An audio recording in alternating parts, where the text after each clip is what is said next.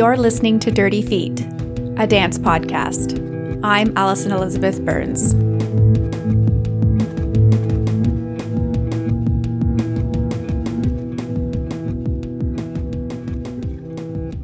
To get us started, I would ask you to please introduce yourself and give us some context for who you are as it pertains to the Ottawa dance scene. My name is Yvonne Coutts, and I'm a choreographer in Ottawa.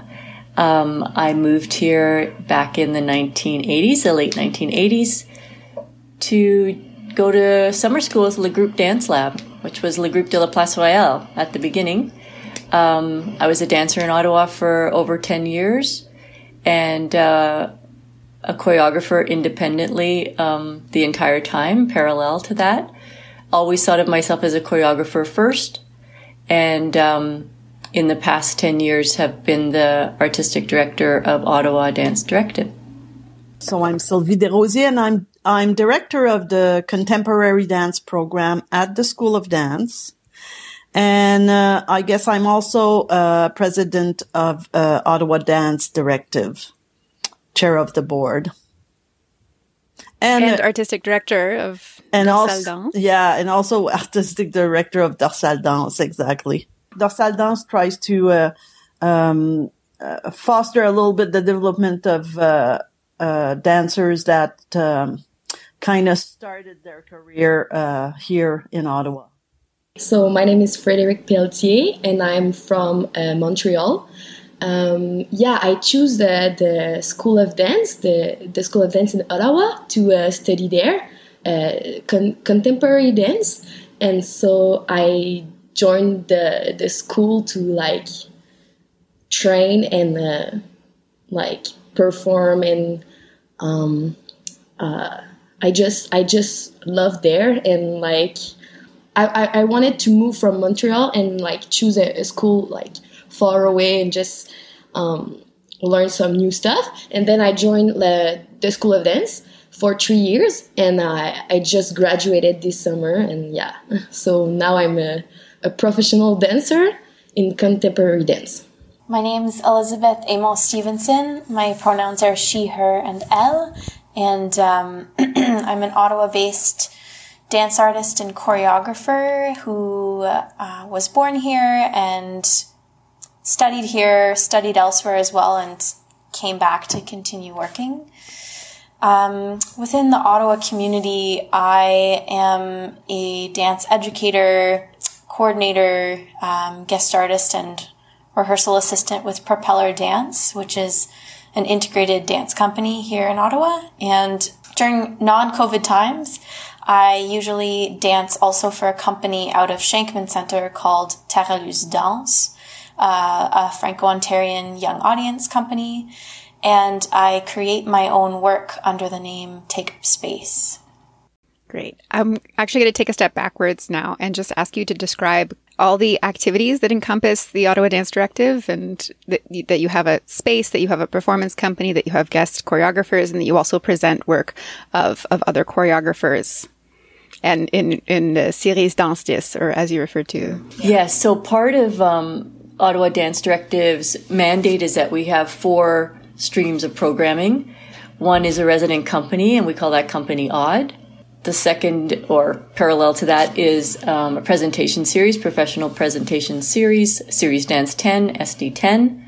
And that series presents artists from all over Canada and international artists in co-presentation with the National Arts Centre. And then we have residencies, so hosting residencies for local artists, for provincial, national, international, and then resource sharing. So making the studios available and accessible to as many artists and people, recreational groups as we can. Yeah, and to give some context for anyone outside of the Ottawa dance industry, at least in contemporary dance, this diversity of activities that the Ottawa Dance Directive puts on and serves really, really bolsters the community here and the industry here.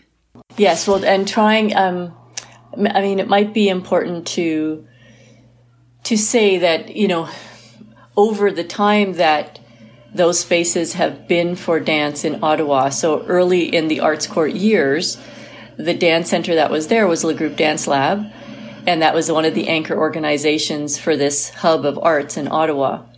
But at that time, the spaces were quite reserved for the company.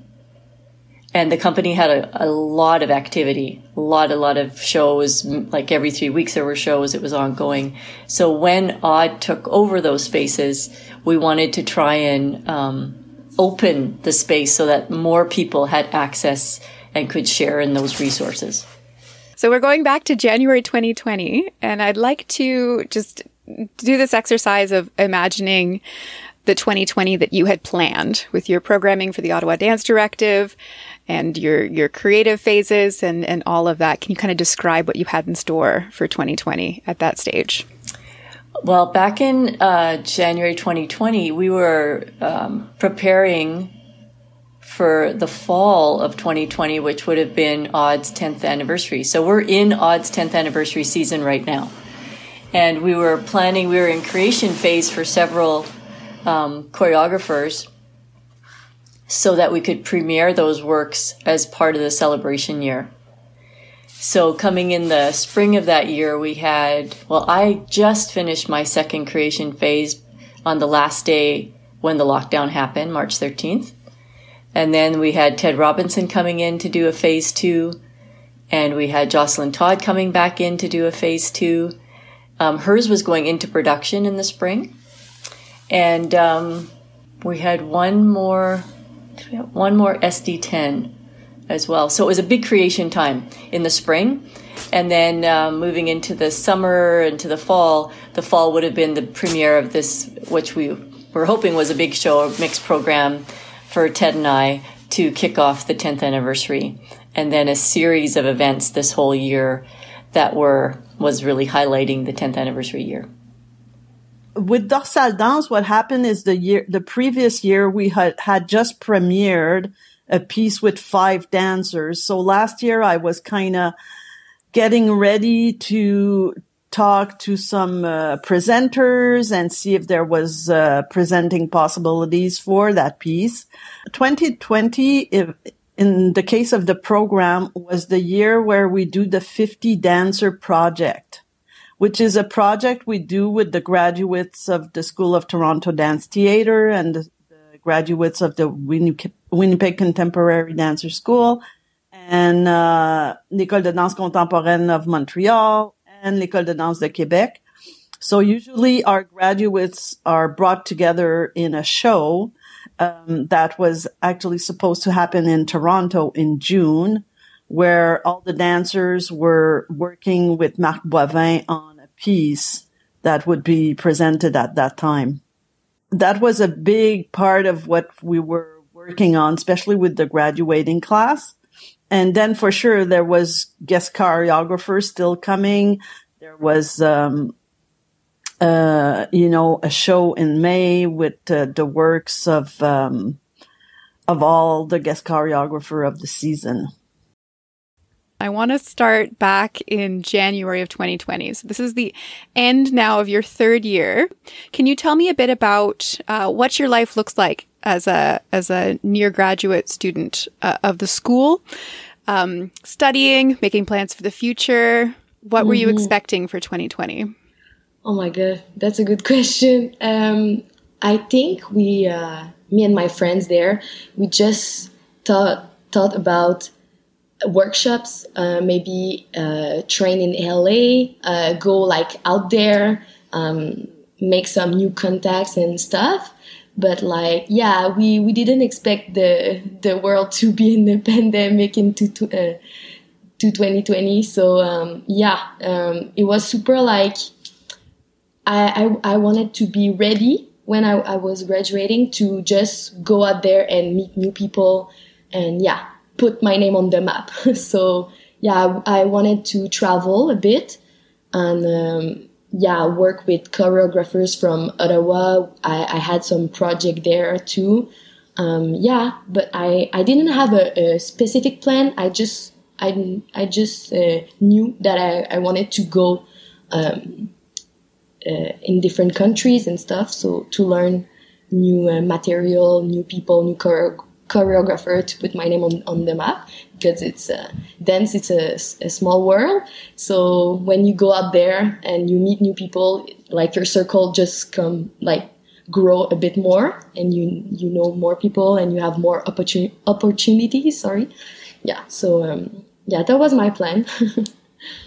Going back to January, I was working all over the city, taking public transport everywhere for teaching and rehearsals and training. And in January, I was preparing for a GTA school tour with Tara Luz Danse. So I was in Orleans 2 to 3 times a week for full days working on that. It was a piece called Les Bâtons by Annick Bouvrette. I was also getting ready to support Propeller on their tour to Toronto, which took place in March. So we were rehearsing out of GCTC, which is in Westboro. So I was in that area a lot. I was teaching in Vanier, in Pinecrest, in the Glebe, kind of all over the place. I was training with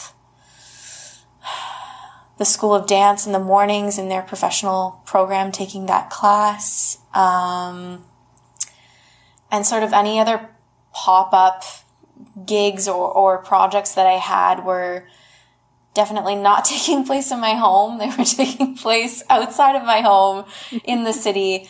It was a bit mayhem, actually, like January, February for me. Not a lot of time off, but yeah, I'd say lots of displacing from here to there, getting from different activities each day. Lots of time in the studio at that point.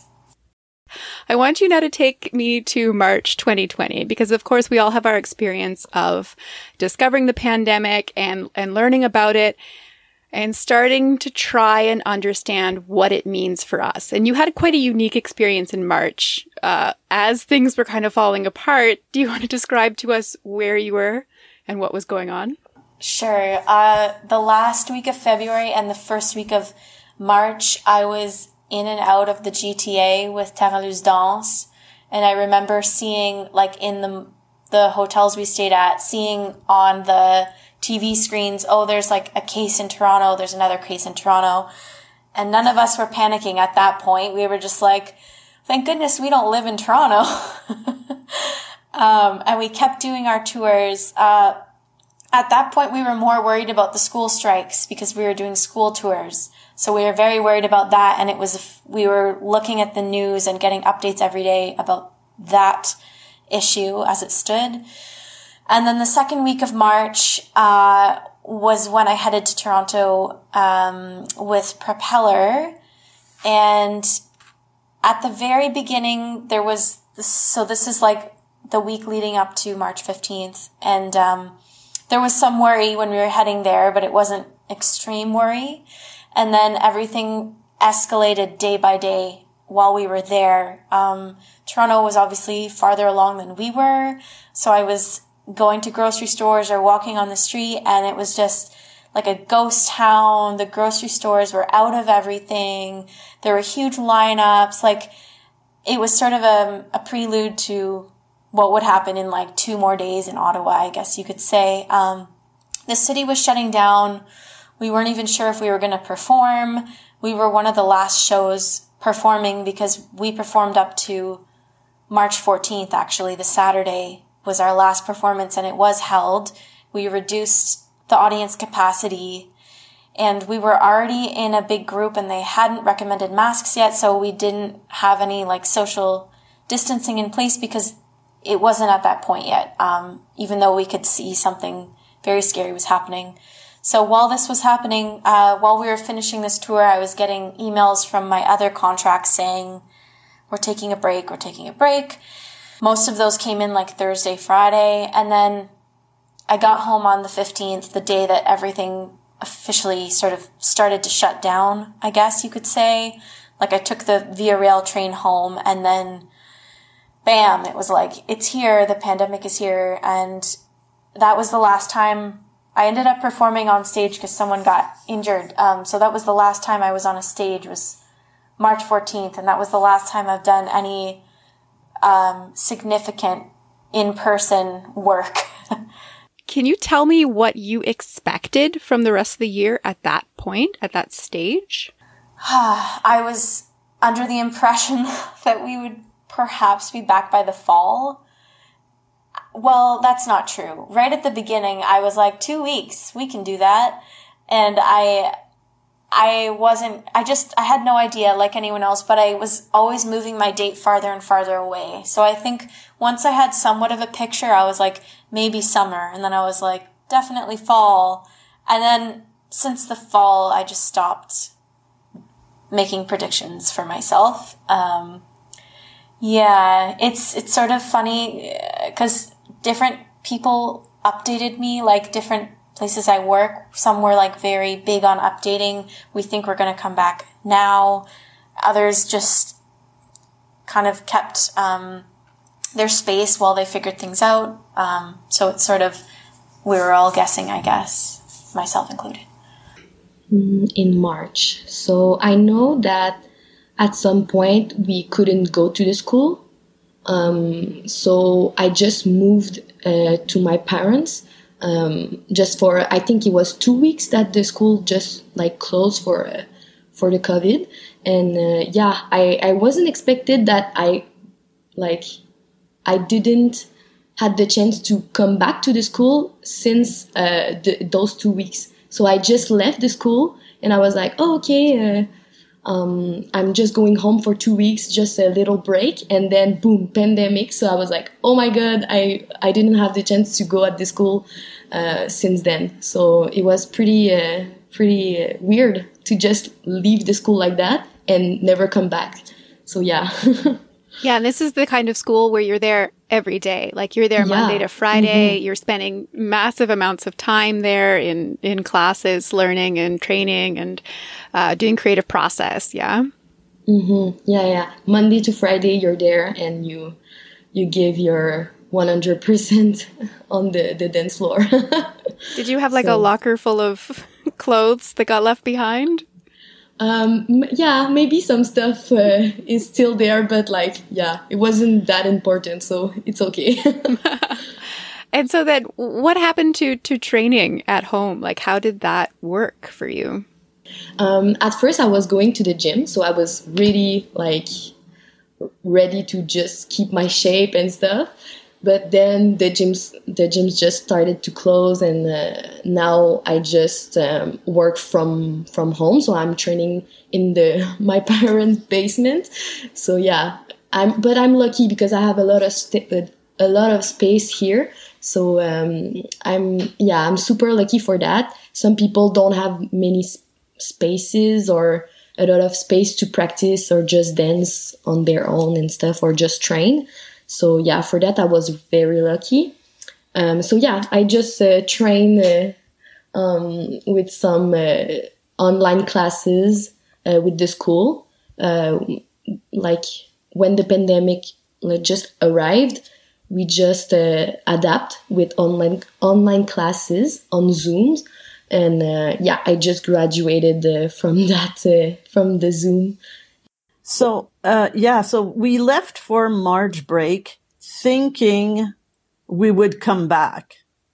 And then as March break started, then we got the news that we had to go and shut down. So I guess at first it was, well, in 2 weeks, it's going to be okay. We'll be able to come back. And then so at the program, we decided to maybe just take a break. And decided to finish the year a little bit later. But then eventually that plan didn't work out because then, we had to come back to learn something and finish the year. So that's when, after 3 weeks, then I decided I was redesigning the whole end of year.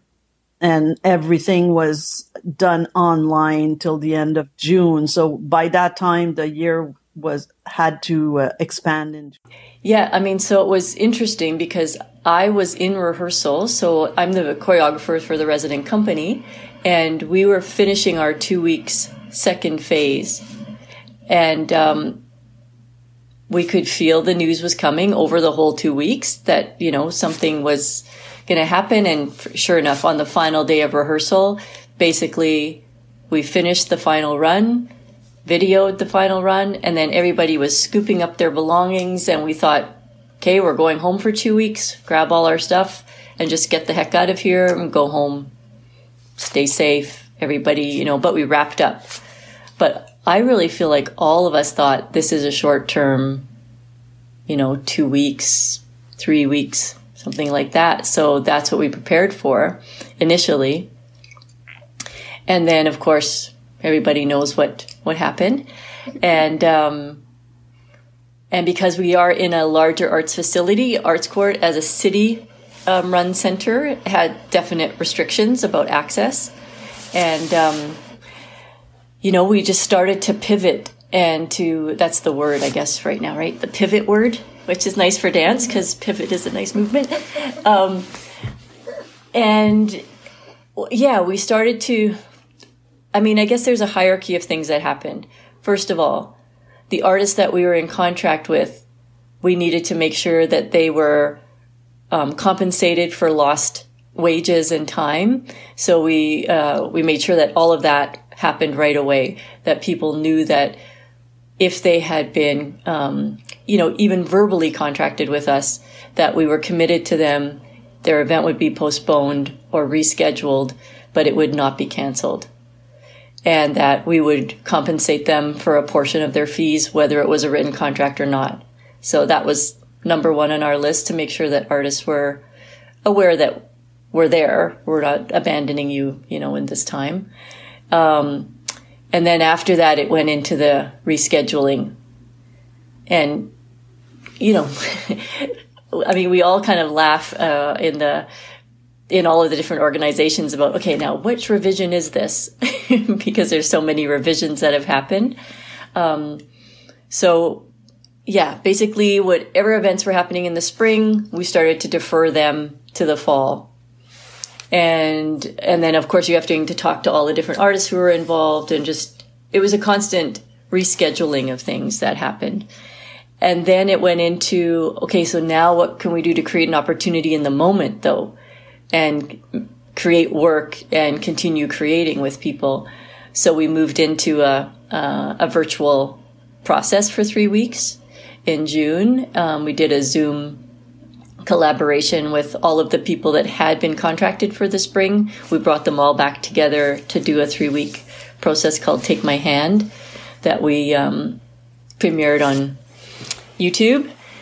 And that was fun and exciting to see everyone in all these different parts of the world, you know, being very resilient. And I think coming together like that was a great, we all just felt like we needed that connection.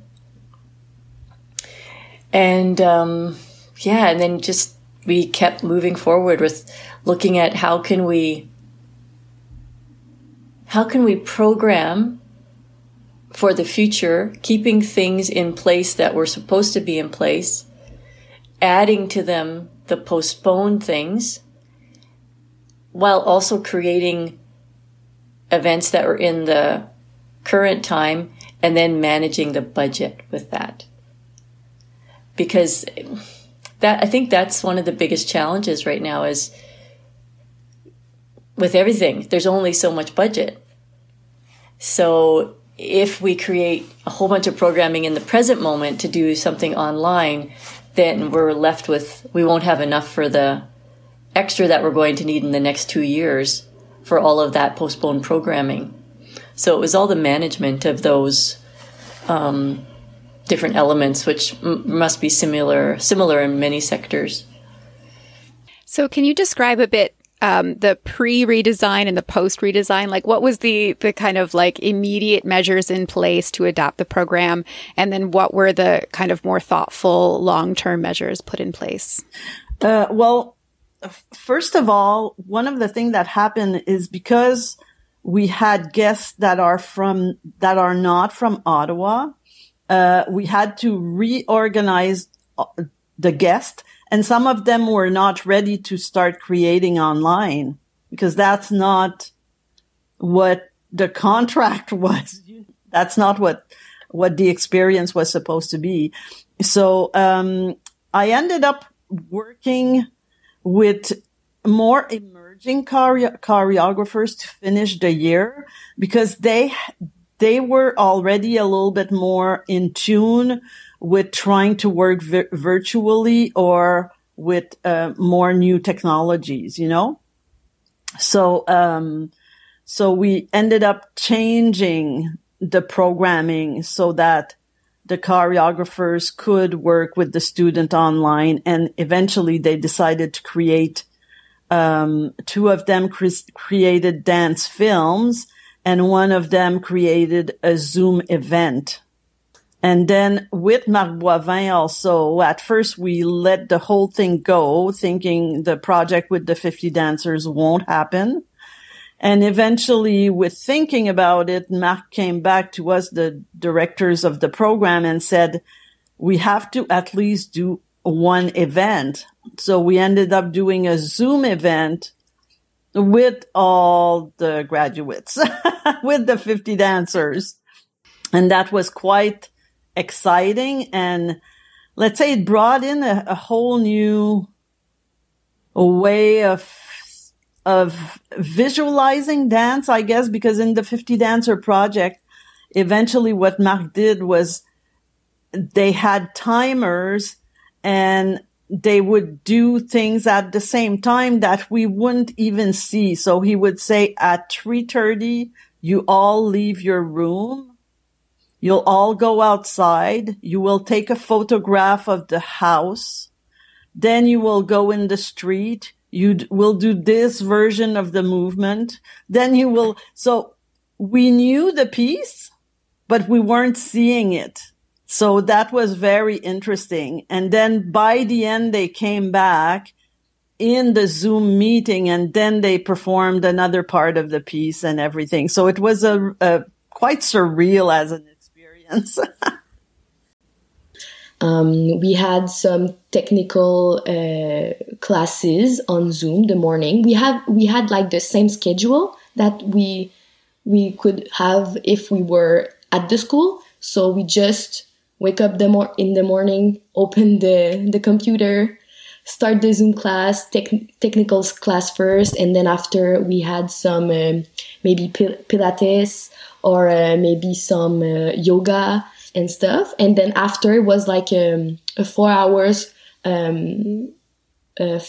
block to work on a project with like the final project with a choreographer. It was Kekani that worked with us for our last choreography, if I say.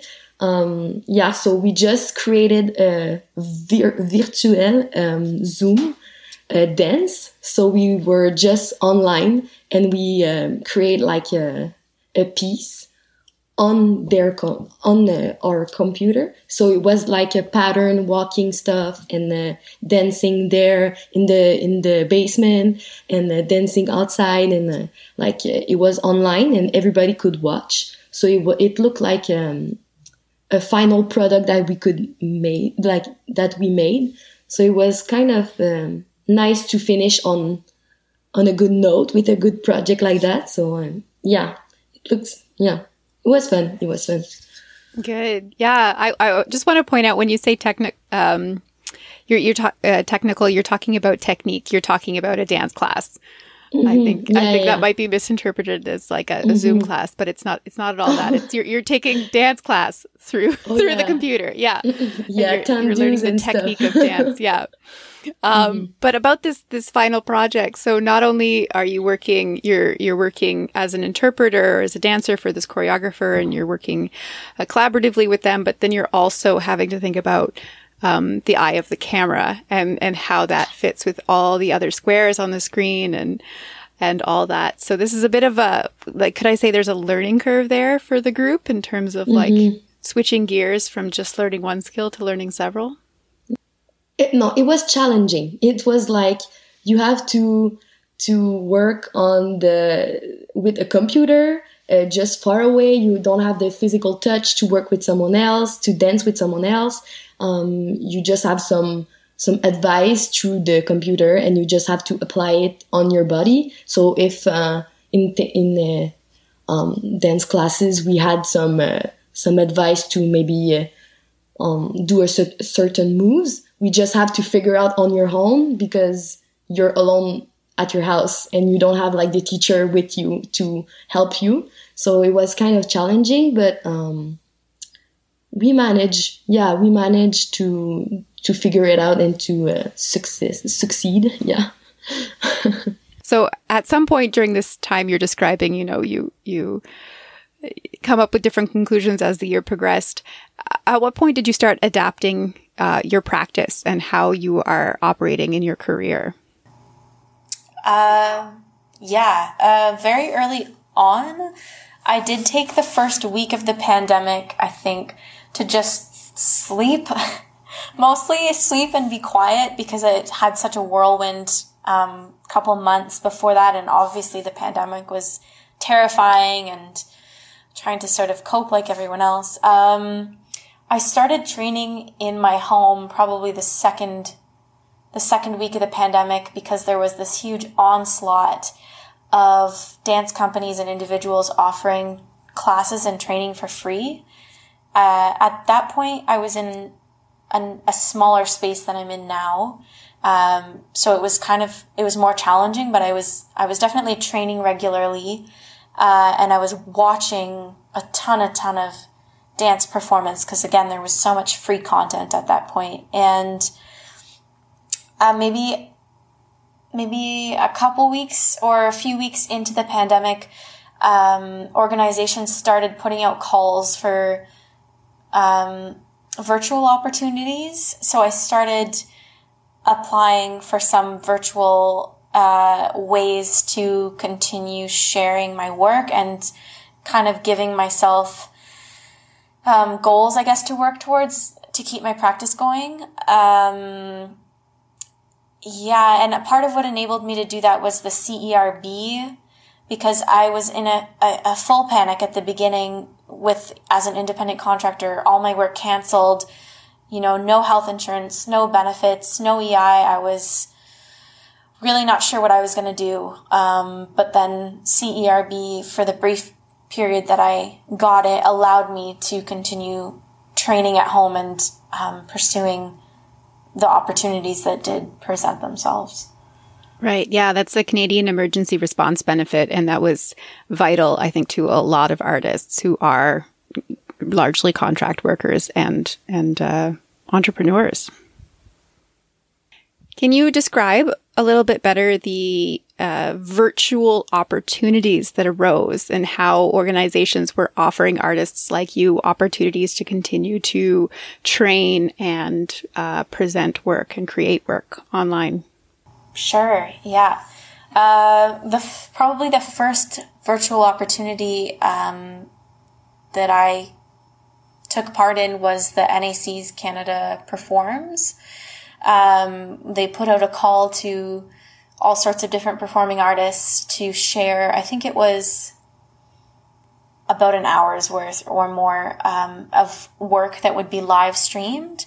So I created a solo performance on myself, which I was going to say obviously, but on myself, set to the album Sketches of Spain by Miles Davis. And that was, my first experience doing that. I don't normally make a lot of work on myself anymore because I find it really difficult, but circumstances are circumstances. So that was really an amazing opportunity.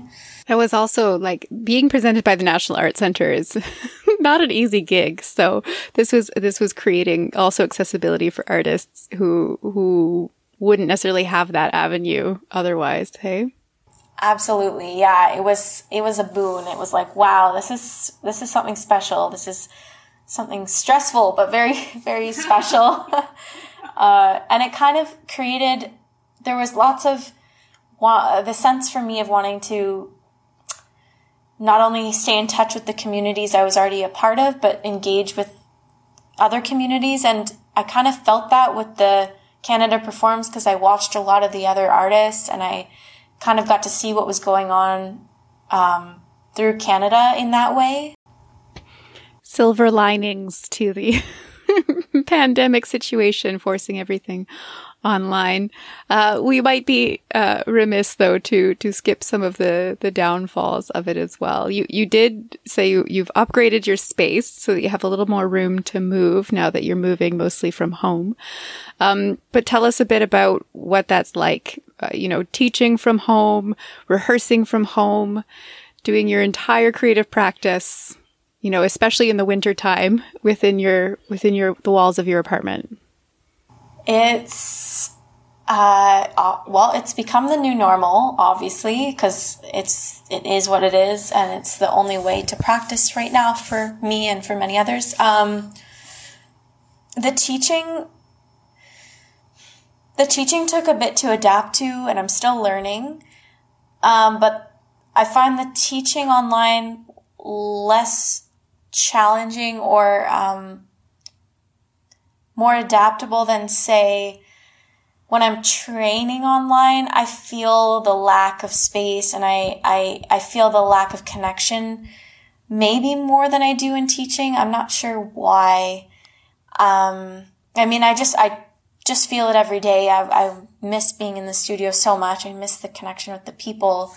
I think that people offering training and courses on a regular basis are doing a good job of adapting to people's spaces so that you're not feeling that big void as much as you would if they weren't adapting it for your space. To just paint a picture, like a dance class will often involve a lot of locomotion or moving across the floor, encouraging the participants to actually eat the space, take it up, be bigger, which can cause a problem if you have limited floor space to work with. Yes, I have changed, like, the way my apartment is set up is it's set up for dance. Like, I have a big empty space in the middle of my living room specifically so I can move as much as I can. And I have a bar. Allison can see this, but I have a bar and like a foam roller and things set up on the side. I think if I some days I want to go extreme and get rid of my couch and get rid of my kitchen table and just have the entire space. But then I'm like, oh, that's a little too far. So with this variety of options, let's say, between film and video conference performance and streaming, and there are logistical considerations that make you choose to postpone or adapt one project or another, but there's also artistic considerations. How do you decide which strings to pull on and which ones to hold off on? Well, for Take My Hand, that was just a brand new idea, and wanting to bring those artists together, who just a wonderful group of people, and then just this being involved in the glitchy Zoom world at the beginning, having not known and discovering these were things that were going on with the background. Depending where you place the X, and it was really fun for me because it was a completely new format. I had no expectations of anything. So I kind of felt like I was back to being that 20-year-old choreographer, just, no expectations. And that was a brand new experience. On the other hand, what we did was we always went to the artist first and asked them what they would like to do. If, in most cases, if the work was in a creation phase and supposed to go right into production, and that's what was being postponed, many people wanted to postpone and keep it to be a live performance. But we always gave the option to the artist.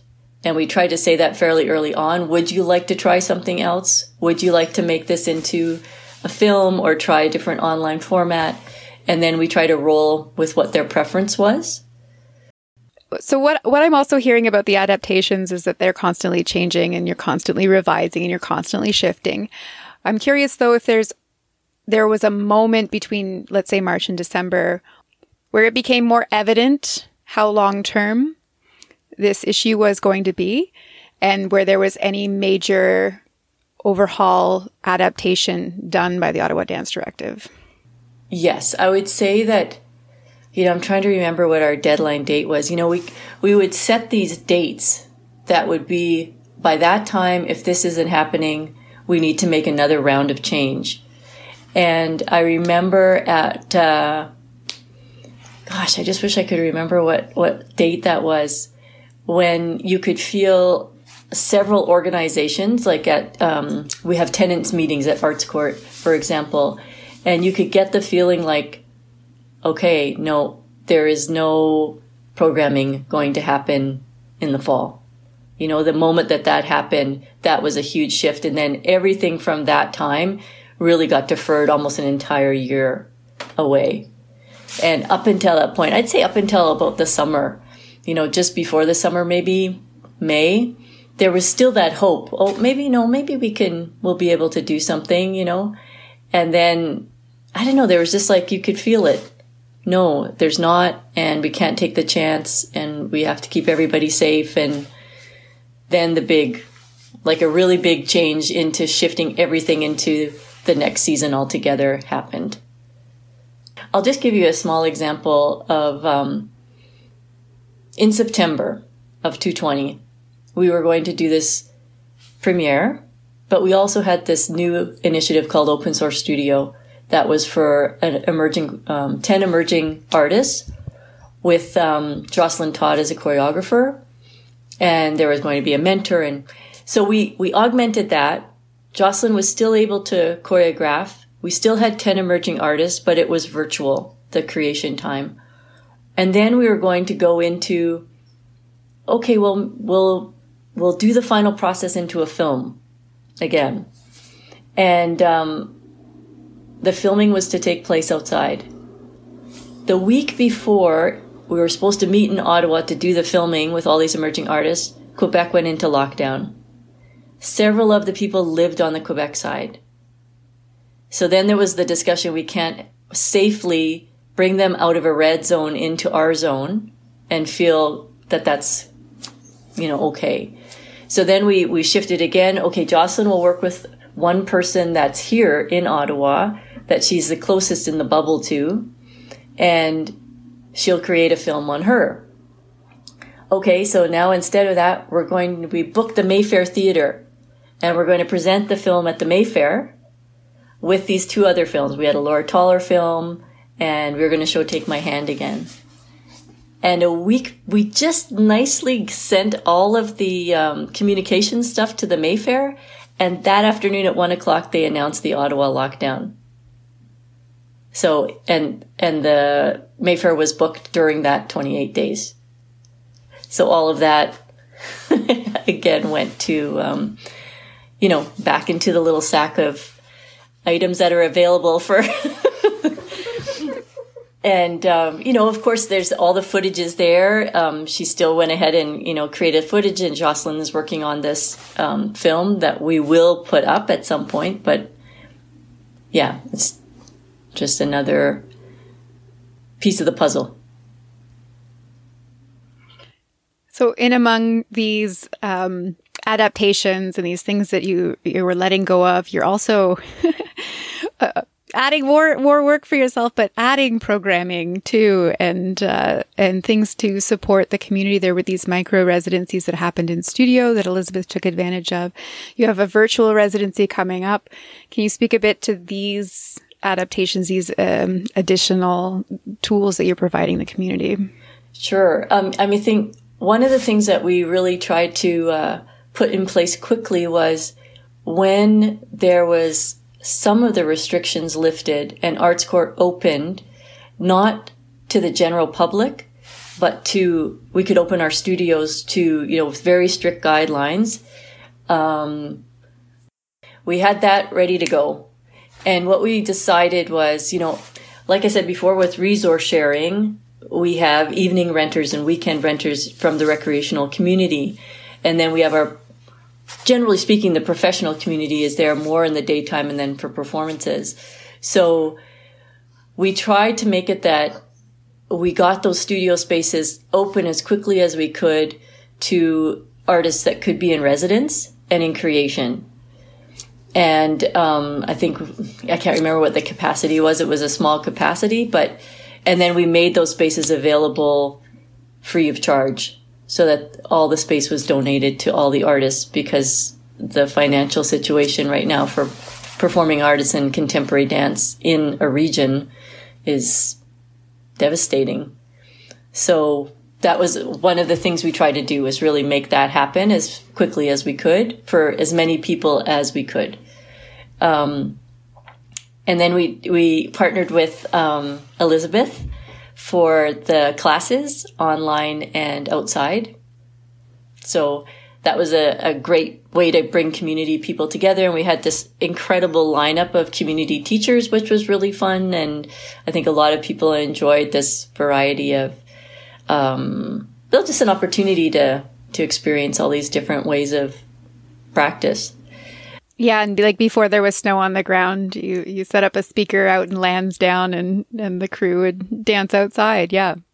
Yeah, and it was great. We found a nice spot and, you know, we did it a little bit guerrilla style so that, you know, just went there and took over the little space. And, but no, and I think it worked and it created that kind of connection that people were so missing, you know. Somewhere along the line, I couldn't help but ask myself a little bit, what am I doing? Why am I doing it? What are we doing it? Why are we doing it? And what is this asking from us this time? And that kind of became the departure point for the virtual residency that's starting on Monday. Because I felt this, you know, now that's more of a personal thing, is I felt this constant kind of urgency to get things done and to be visible and make sure that Odd doesn't disappear. And, you know, all of this pressure kind of in the virtual world, and which of course is important. But as an artist, I realized I needed to start cultivating my attention and my concentration and slowing down, and that I'm prepared that when we get back to creation again, I know what my intentions are and that they're meaningful and purposeful, and that I've learned something from this time and that it's informed my practice, and it will hopefully inform others in their practice. So that was a wonderful turning point in terms of when we talk about the silver lining and, you know, so much grief and sorrow in the world and trying to make shape of that and have it be substance for the next level of expression, perhaps, and how we respond to that. And I don't know, something just kind of dropped a little bit in how I felt I wanted to move forward with programming. So something that happened that was really special for me, even just watching, was for a brief time there was the possibility of working in studio, and you took advantage of that to do a short residency at the Ottawa Dance Directive, and you live streamed the outcome. And this was a piece that you'd you'd begun virtually exclusively with all of the performers in their own space, and this was the second iteration in studio together.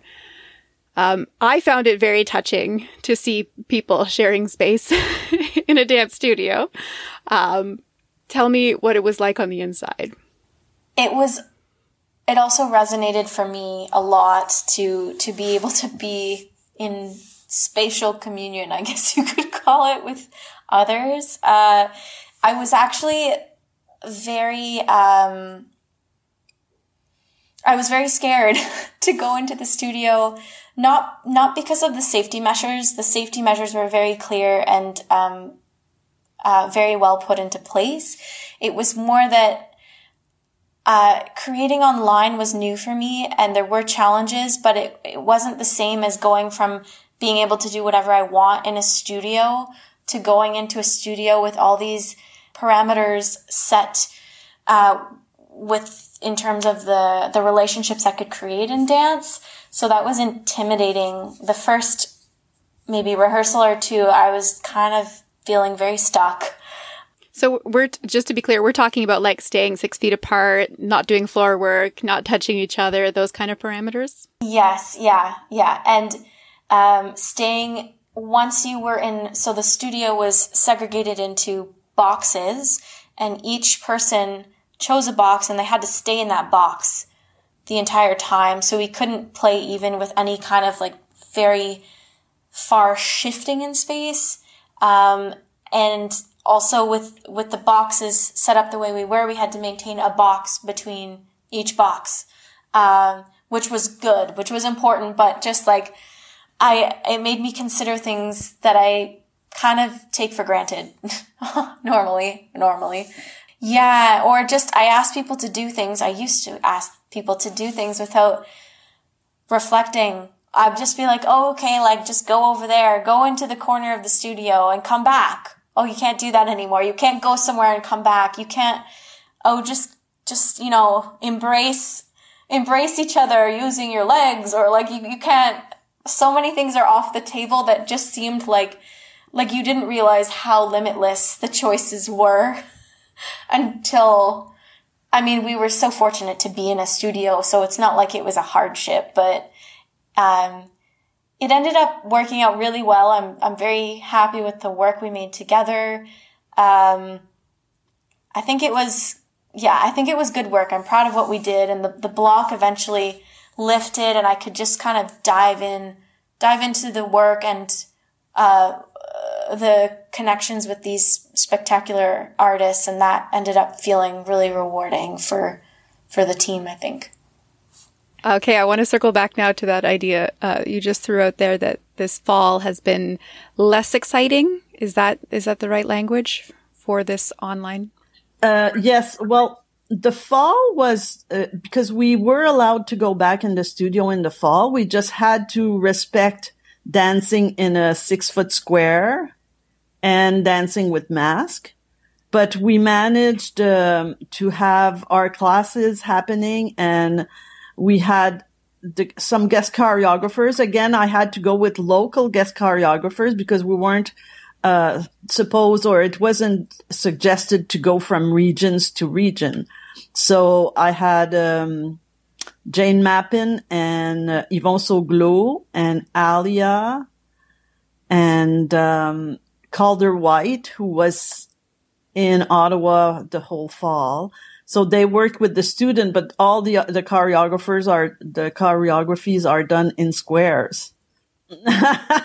So that was interesting, but you know, everybody managed to do something very unique anyway, you know? So I think the students were very happy to be back in the studio, but then they, you know, you get tired a little bit of the whole protocol of the mask and everything, but I have nothing but good things to say about the students and how they handled all of this. Like, from the spring with the graduating class that had no graduating. I never saw them live since last March. And it's the graduating class. It's so surreal, you know?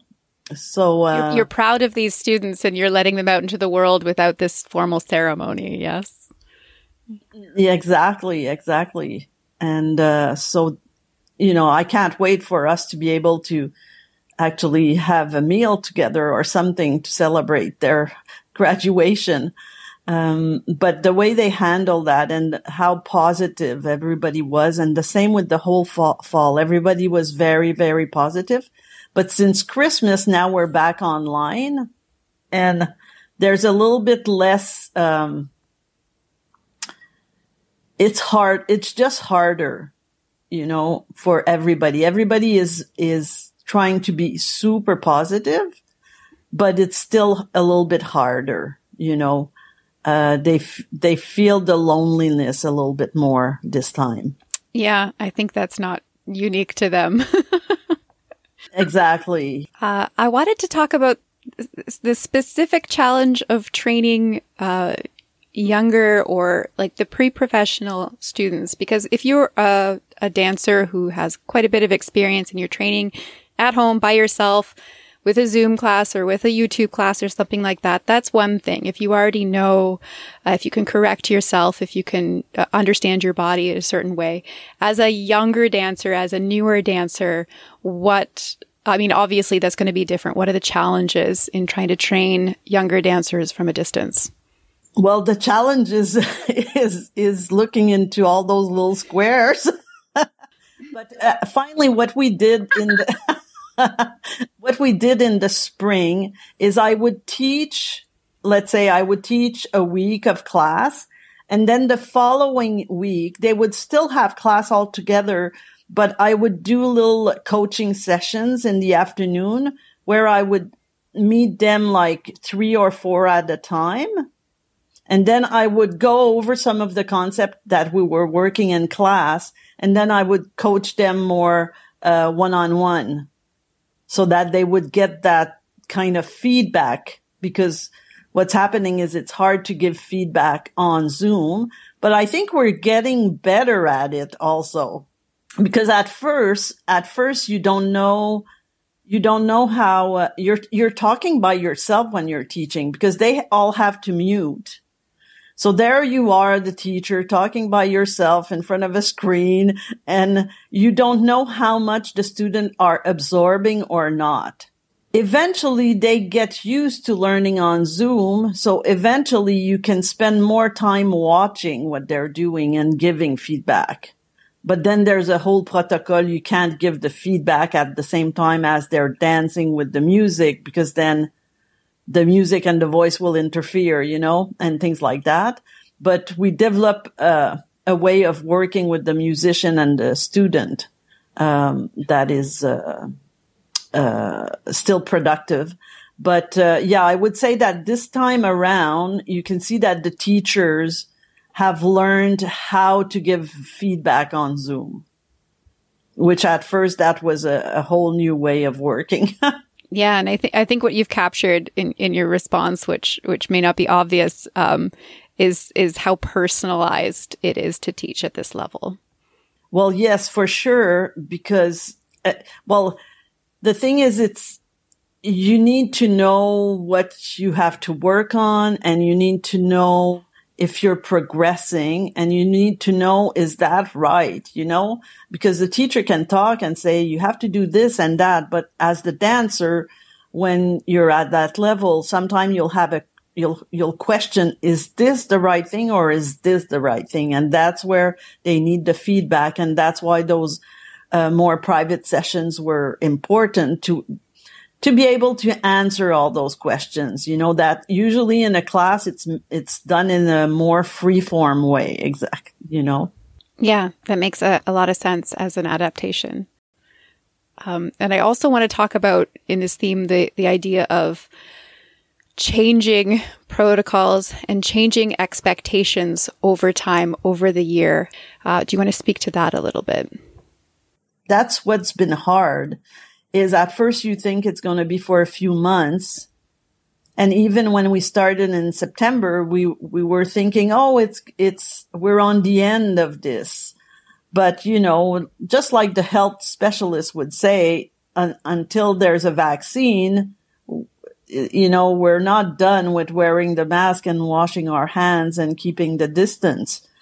And you know, you realize that in your everyday life that might not have a big impact. You know, it has an impact, but when you're a choreographer and that one of the thing you like best is to put two bodies together, well, it's kind of, it's really hard to try to imagine creating differently, you know, because as an artist, for example, for me, As an artist, what I like to speak about is the relationship between human beings. And it's hard to speak of that without touching. And that's, you know, and I think I can do it. I can do it. But I think at first we would think, oh, we'll wait till we can go back to that. But that might be still another year. We don't know. When I graduated, maybe 2 months after, I just found a job because I was like, I need some money if I want to go maybe after the pandemic in LA or something. So I really wanted to focus on making money to be ready when the pandemic will be over and then just go out there and do workshops and stuff. But then like I had a contract with a dance company in Montreal. So I was very lucky because right after I graduated, they like messaged me and emailed me. So yeah, I was super lucky for that because the contracts in dance in the pandemic are not like easy to find. Mm-hmm. If I say, yeah, it's super. It's tough. It's tough out there because you cannot practice in studios if the rules.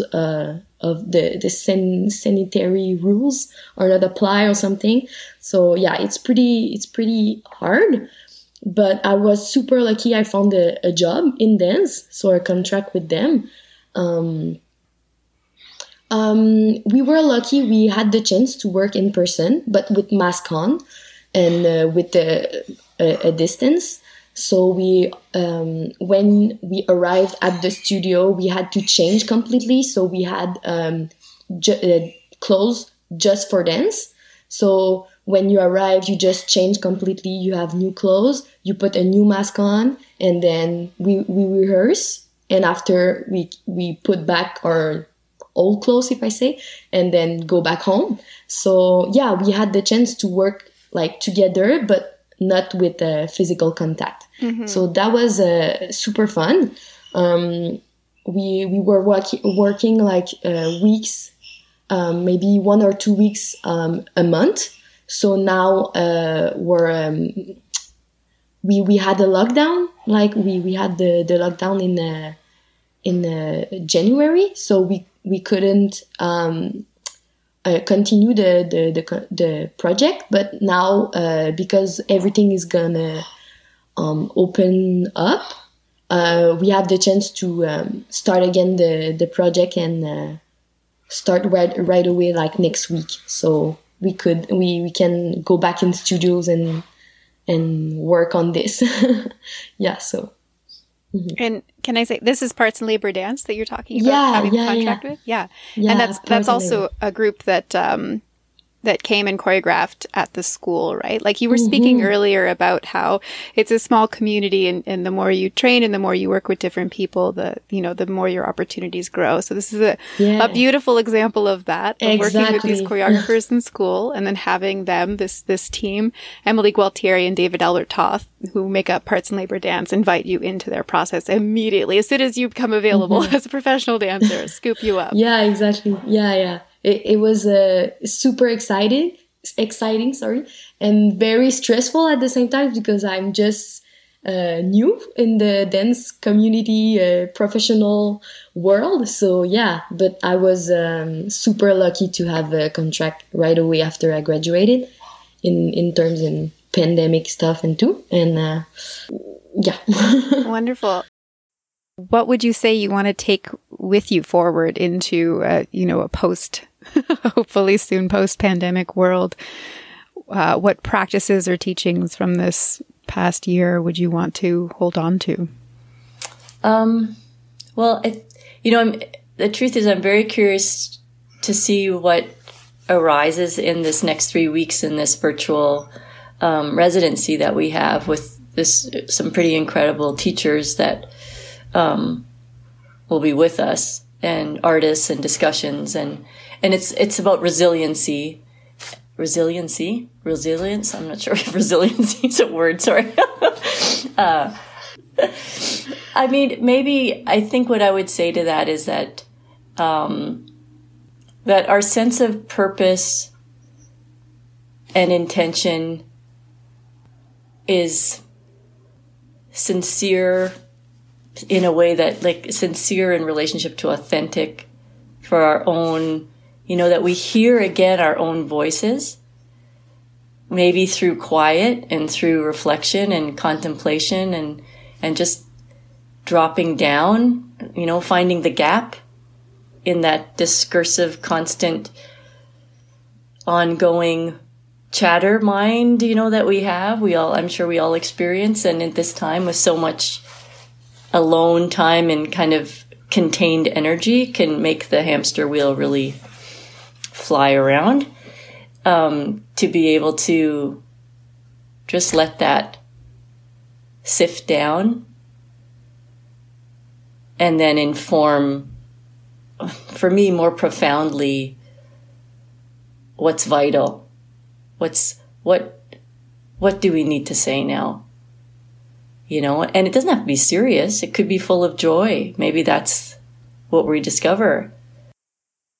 So December and end of 2020, beginning of 2021, there's a vaccine, there's talk of distribution. Does this change your plans, Odd's plans for the future? No. I think that what we've got set in course right now, that will be what happens. It's just the timeline might change. And I think the uncertainty is still very much there. And, you know, what's the Zen Buddhist, you know, false solidity? I mean, if ever there was a time that we can hold on to false solidity, it's now. You know, like, everything's uncertain. Always. It's the one thing, right? So I think, no, I think we've got this, a certain order, a certain commitment to a wonderful group of artists and to the community at large. You know, like, that's something too, that people call us or email us, and, you know, we're trying the best that we can to see if we can accommodate or figure out or guide or send or, you know, make something happen. So I think that course is kind of, it's there, and now we just have to walk on it, and it might take a little spoke, but we'll just keep going. I think, like I mentioned earlier, I'm trying not to attach myself too closely to any timelines in the sense that I'm not planning anything that would be completely impossible right now. I mean, obviously, I am looking forward to eventually returning to in-person work, but I'm not focusing on that right now, just because I don't want my plans to be completely derailed. So whatever I have planned is either specifically envisioned to be online, or is envisioned in such a way that it could be done online, in person, or outdoors, distanced. So I've just sort of taken some of the equations that I would normally play with or consider out of the picture. Like, I'm not going to describe in an application a giant group piece with lots of intersecting group traveling. I'm just not going to include anything like that in my work. Because of sort of minimal resources as an emerging independent artist, I wasn't planning anything like that before anyways. I wasn't planning 20-person work, so it's not that hard to adapt. I would say I've been trying to invest in more, maybe reaching out to my community outreach, I guess you could call it, but more like making connections within my community and advocating for dance or for the arts in different ways. And that I will continue doing regardless of when the vaccines come or don't.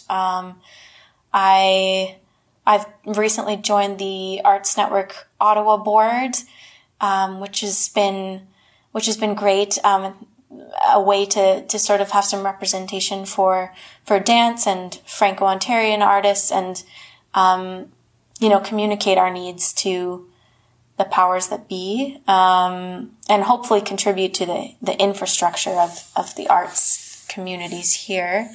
I also have very, very recently started being involved with Dance Ontario as a co-coordinator for the Ottawa network with Lola Ryan. So that's a neat thing that hopefully will blossom more when we can do in-person things and sort of, once again, advocate for Ottawa-Gatineau on a sort of broader level, but I can still do that work right now from my home. My plans are still in my head. I still want to go out there and meet new people, new choreographer, and put my name on the map.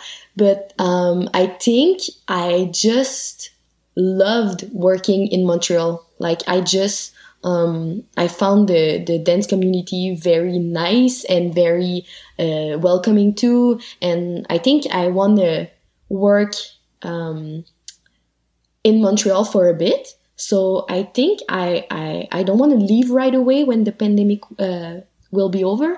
So I think I'll just continue to work in Montreal a bit, and maybe when the COVID will be gone and everything will be fine, I think maybe then I will try to go maybe more in LA or maybe more in New York.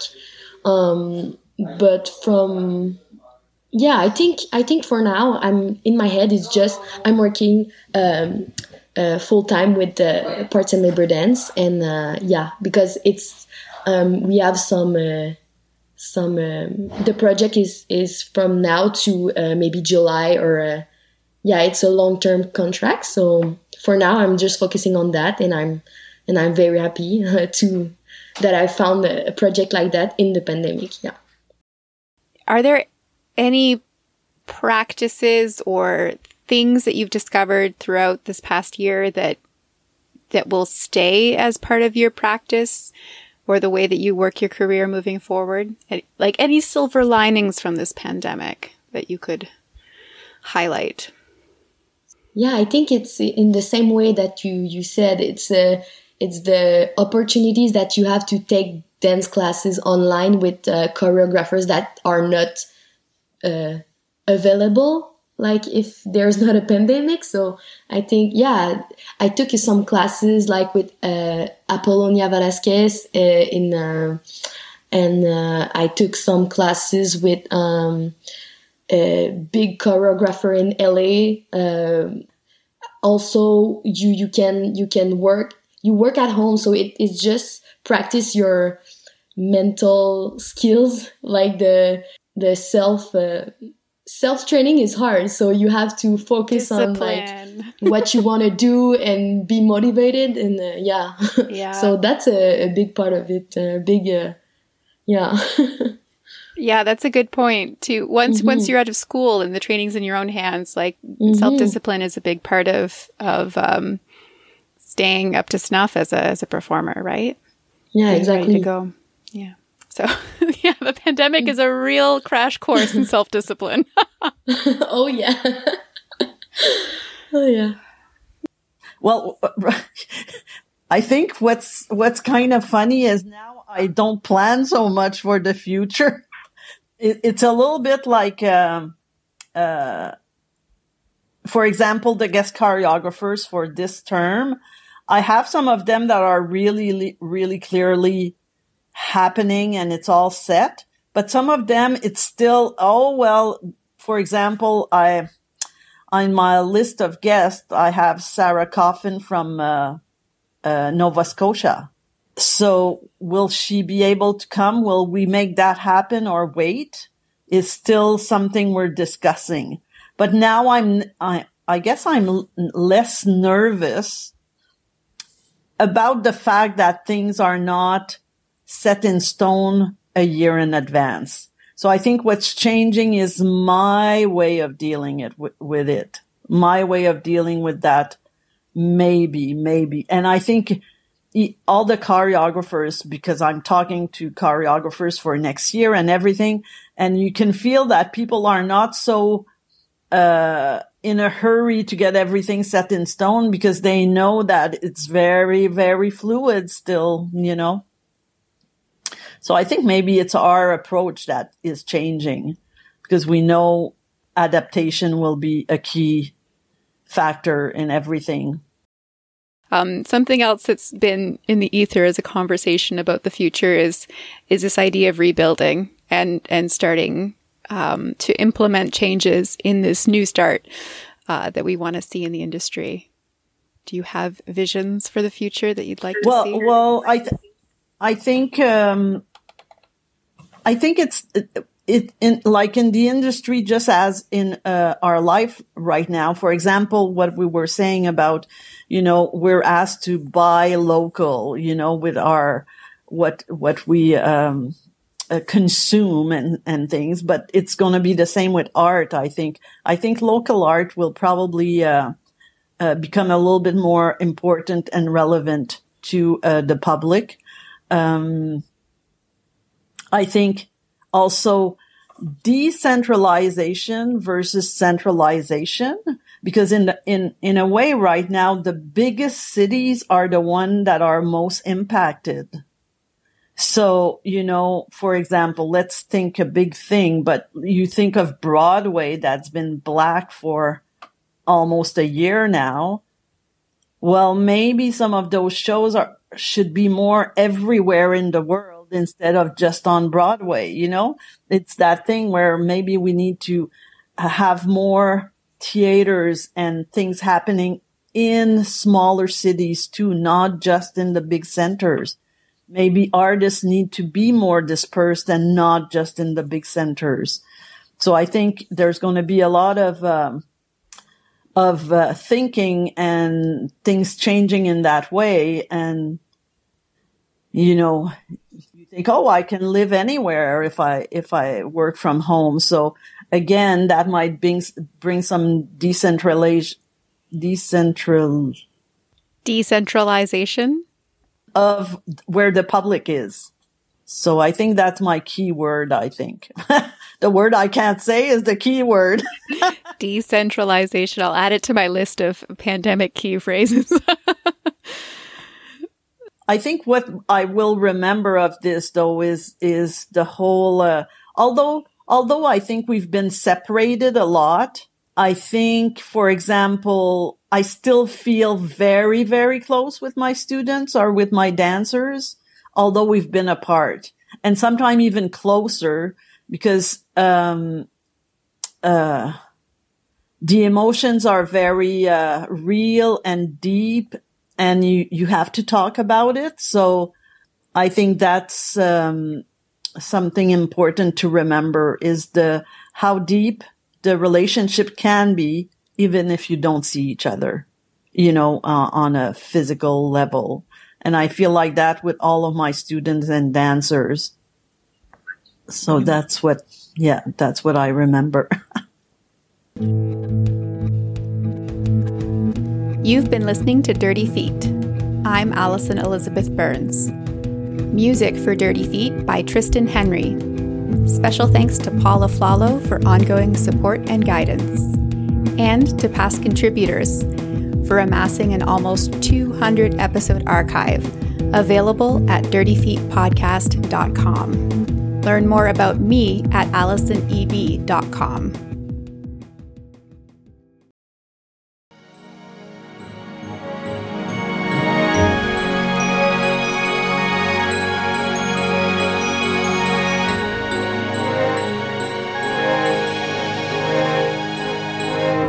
This episode was created thanks to my patrons. If you would like to support the future creation of podcasts and hear an extended version of this episode, visit patreon.com/AllisonEB to learn more.